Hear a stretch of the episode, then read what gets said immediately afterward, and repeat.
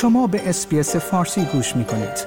با رفتن به sbs.com.au به اخبار و گزارش های بیشتری دست خواهید یافت. خورشت تکنولوژی خورشت تکنولوژی یک پادکست هفتگی به زبان فارسی از رادیو SBS فارسی است. پادکستی که در آن از گجت ها یا ابزار تکنولوژیکی جدید گرفته تا نوآوری های جدید در جهان فناوری و یا حتی ویدیوها و اخبار داغ در شبکه های اجتماعی می‌پردازیم.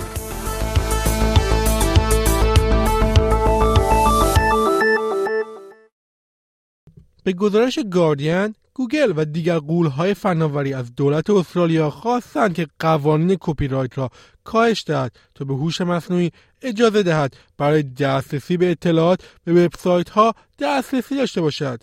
گوگل در ارسال یک بررسی به دولت در مورد اجرای قانون کپی رایت که این هفته منتشر شد استدلال کرد که دولت باید در نظر بگیرد که آیا قانون کپی رایت های لازم برای حمایت از توسعه هوش مصنوعی را دارد یا نه؟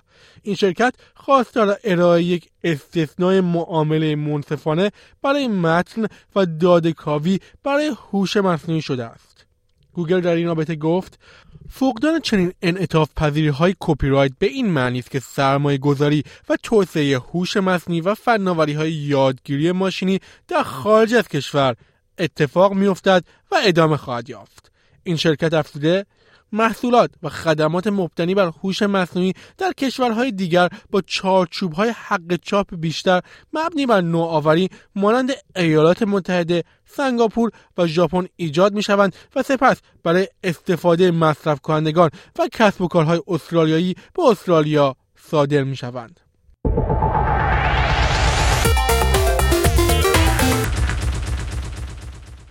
چندی پیش گفته شد که بیش از 100 هزار مشتری شکایتی را امضا کردند که ادعا می کند اپتوس باید سیستم های بهتری را برای محافظت از داده ها داشته باشد.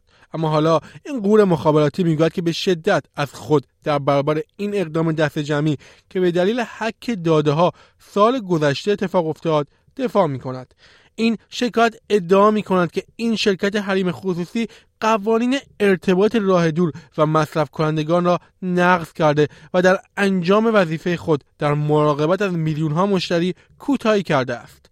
اپتوس که قبلا رد کرده بود که حک به دلیل خطای انسانی رخ داده است بیانیه منتشر کرده که می‌گوید این شرکت به شدت در مقابل چنین اقداماتی دفاع می کند.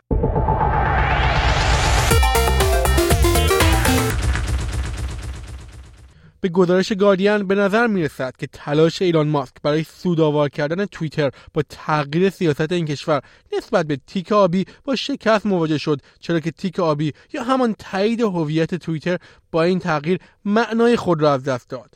جمعه اولین روز کاملی بود که سیاست های جدید توییتر برای حساب های تایید شده اعمال شد و نتایج آن خوب نبودند.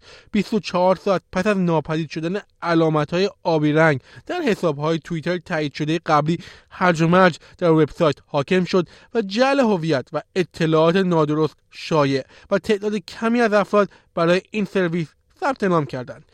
این اقدام تحت مالکیت ایلان ماسک مالک جدید انجام شد که متعهد شده است که شرکت شبکه های اجتماعی را به هر وسیله سودآور کند. در این مورد تلاش هایی برای وادار کردن کاربران به پرداخت هزینه برای خدمات تایید هویت انجام شده است. تحت سیستم اصلی چک آبی توییتر تقریبا 400 هزار کاربر تایید شده داشت. اما حالا تحت برنامه آبی جدید توییتر کاربران فردی باید ماهانه 8 دلار و سازمان ها بیش از هزار دلار در ماه برای دریافت علامت آبی پرداخت کنند این تغییر معنای علامت را از حسابی که به طور مستقل تایید شده است به حسابی تغییر داده که برای کمک به دیده شدن توییتهایش توسط افراد بیشتر پول پرداخت می کند.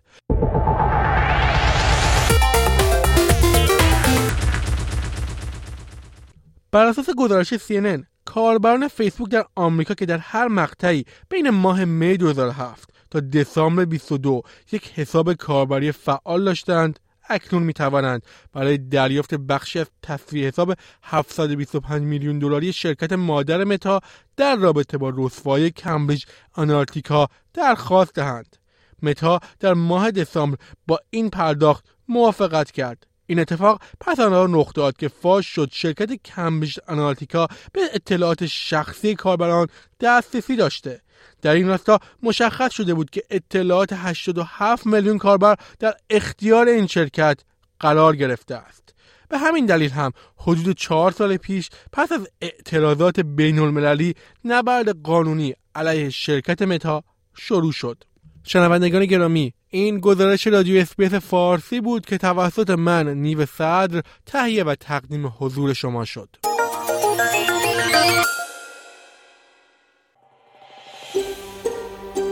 آیا می خواهید به مطالب بیشتری مانند این گزارش گوش کنید؟ به ما از طریق اپل پادکست، گوگل پادکست، سپوتیفای یا هر جای دیگری که پادکست های خود را از آن می گیرید گوش کنید.